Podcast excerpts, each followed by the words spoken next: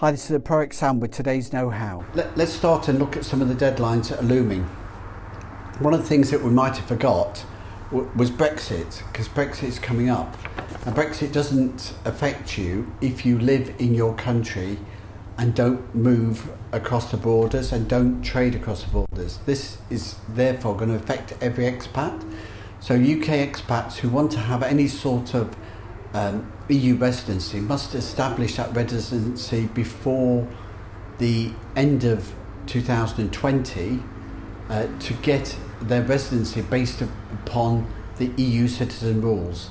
After that date, it doesn't mean that you can never enter those countries ever again. It just means that you will have to do it as a non EU citizen, as if you were Chinese, Indian, uh, South African.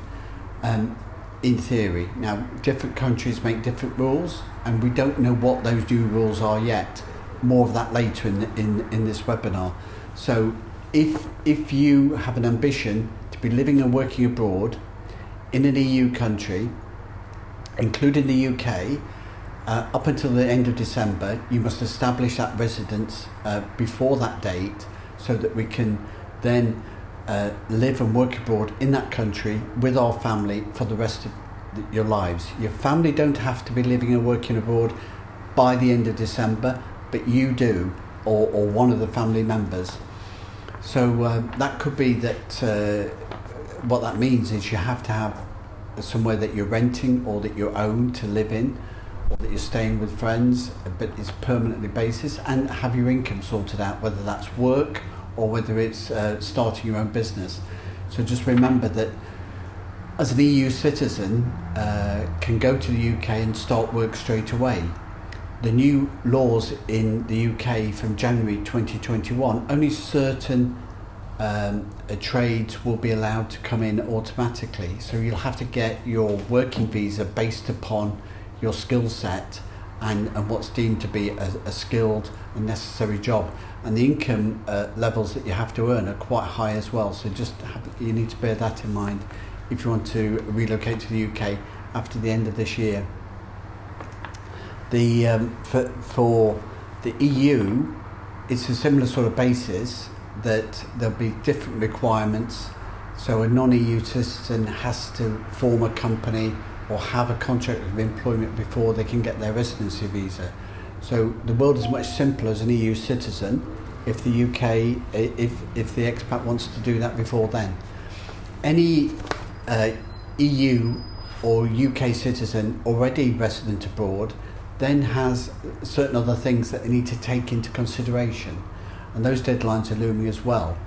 Now, definitely from the UK perspective, there'd be potentially six months to get these things updated. And that should generally be the case in Cyprus and other EU countries, but that may, may change. Uh, but once you are resident, uh, if you're working, you can register for social insurance, um, and that will give you entitlement to medical care and welfare benefits under the rules of that country. Now, there might be qualifying periods, and each country is different, and you need to be aware of what those are and whether you will have medical cover continually through the period. Again, more of the deadlines of that later, but the EU uh, social insurance agreements, technically the, the UK leaves that when it, when it left the EU. So at the end of the transition period, at the end of December, the UK is no longer part of that. They've said that they want to carry on with that. They offer that uh, reciprocal social insurance agreements with other countries, um, uh, and they want to maintain that system, but they need to make a new agreement either with the EU or with individual countries within the EU. The individual countries are not going to make an agreement until there's an EU settlement. And again, more of that later. Um, but that is something to bear in mind that you might need private medical cover. If you're driving, an EU expat can drive on the driving license of his home country or his adopted country. There's, there's no compa- compulsion to change that driving license. Uh, if you're living and working abroad, you, you then have to change your, uh, after Brexit, uh, a UK expat will have to change their driving license within six months. Similarly, in the EU.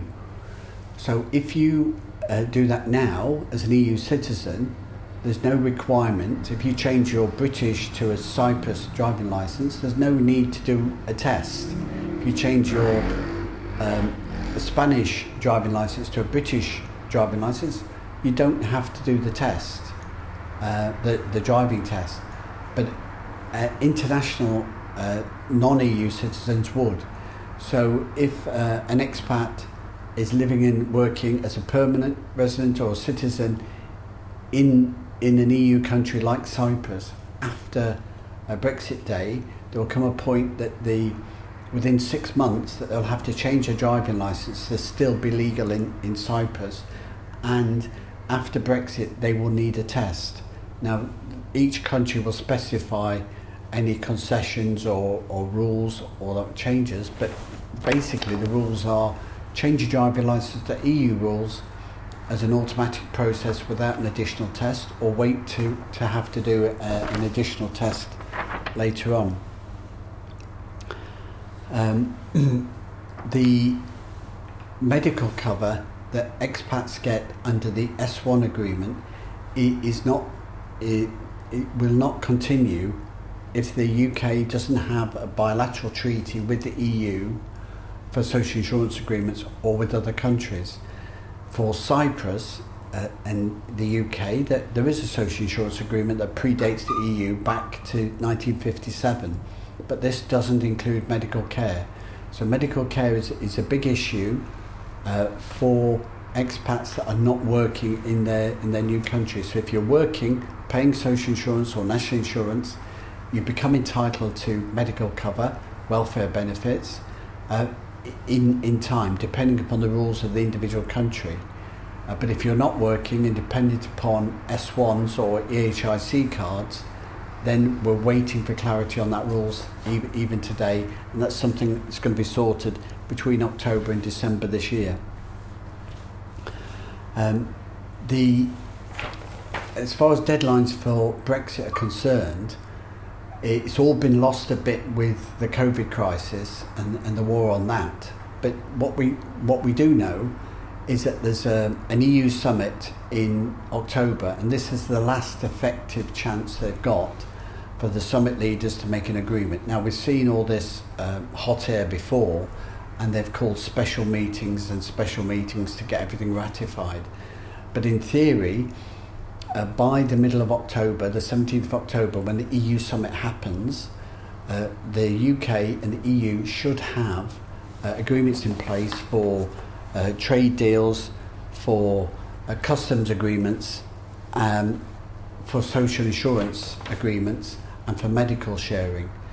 Um, and if not, um, or after that time, we could then move forward once the agreement is made between the UK and the EU, those agreements are ratified, um, bilateral agreements can then be made and put in place, and expats can have clarity to know that they're going to be covered uh, for social and, and healthcare benefits on a cross-border basis if they weren't working before.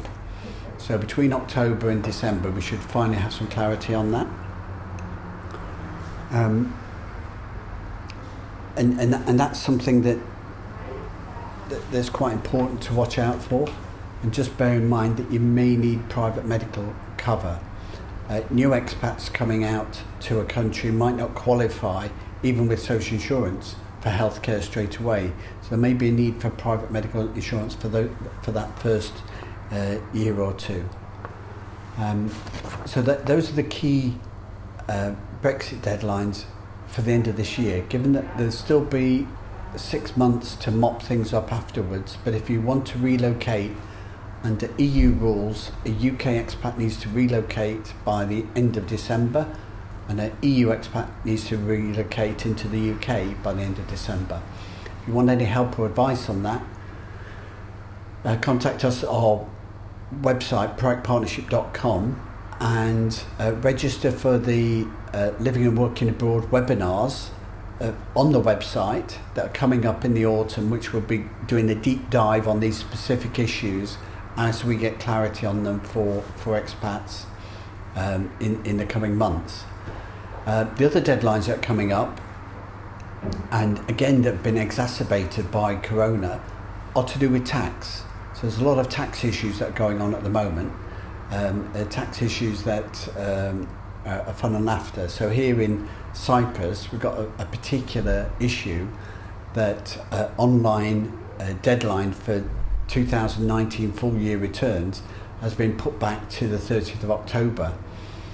And still um, in the middle of August we still can't do those returns. So the tax office have confirmed that the deadline is still the end of October but there's no physical way of doing that online return at this point in time but expats uh, as taxpayers in Cyprus need to bear in mind that with that return due by the end of October, any balancing tax uh, needs to be paid by the end of October 2020. Um, having, having that in mind, uh, if you're a taxpayer in Cyprus, you should be paying your tax on a self-assessment basis anyway. So the rules have changed and gone backwards and forwards a few times over the last few years, but the rules are actually enforced as they, as they truly are this year. And you should pay half your tax, uh, half your self estimated tax in the summer, in July, and half in December. So if you didn't pay any in July, there's no, no way of paying that, that, that first instalment of tax. That there is no method of paying tax for that uh, on self assessment in Cyprus at the moment. What you can do is with the when self-assessment becomes available again in December, you can make a second instalment um, and make a payment to catch up your 2020 tax then.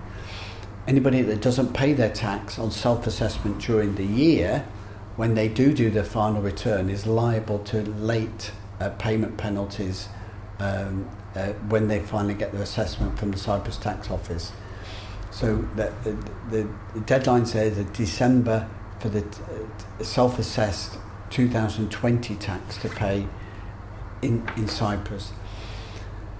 Um, in the UK, um, online tax returns have been available for much longer period of time. The online tax return for uh, to the year to 5th of April 2020 is due by the 31st of January next year. However, you can still do a paper return in the UK, unlike Cyprus, and that return is, is due by the end of October. So expats need to get it in the post uh, probably by the uh, beginning of October to make sure that there's no undue delay for, for that return. No extension been given for paper returns if, if that's what you're making. Uh, another consideration that expats have got with COVID crisis, lots of jobs and work patterns and lifestyles are changing, and, many expats are considering relocating to the UK. So uh, once you get into October this year, there's less than six months left in the next tax year, and so you could consider about going back into the UK and not being um, a tax client for the whole of the year if you qualify for split year treatment. So uh, now, it's not always a given. It's something that's available under double taxation treaties.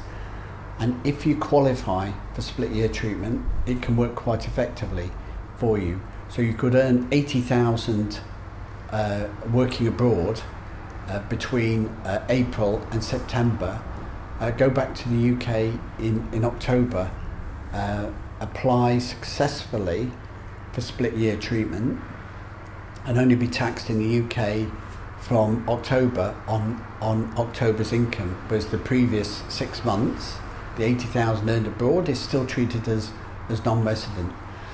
Now to qualify for split year treatment, there, there are certain rules and conditions connected to your ties, connected to how many years you've been non-resident. And if you've got any doubt or concern, then you need to uh, contact us and we'll offer you a free review to discuss that and, and, and guide you on that. Um, ProAct also have a, a retainer service for expats living and working abroad. We can give you guidance as we go along on, on, on the tax issues as you are relocating from the UK or, or into the UK.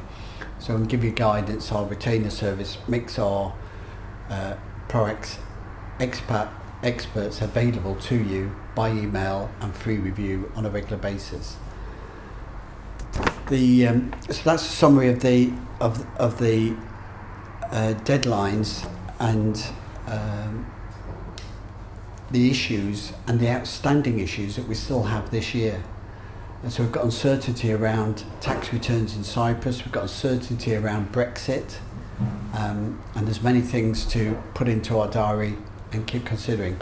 We'll be covering those on a regular basis with our online webinars, so take a look out for that. And please join us, and we want to make those a more interactive session where we can field your questions actually on online. They are free, um, but obviously available to our retained clients as well as to other customers.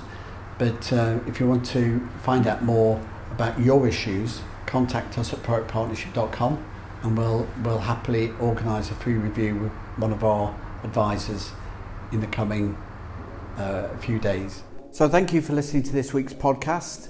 Um, go over to our website at proactpartnership.com where you contact us if you want a free review or uh, to, or to ask us any questions and get some ProAct know how for family and business living and working abroad.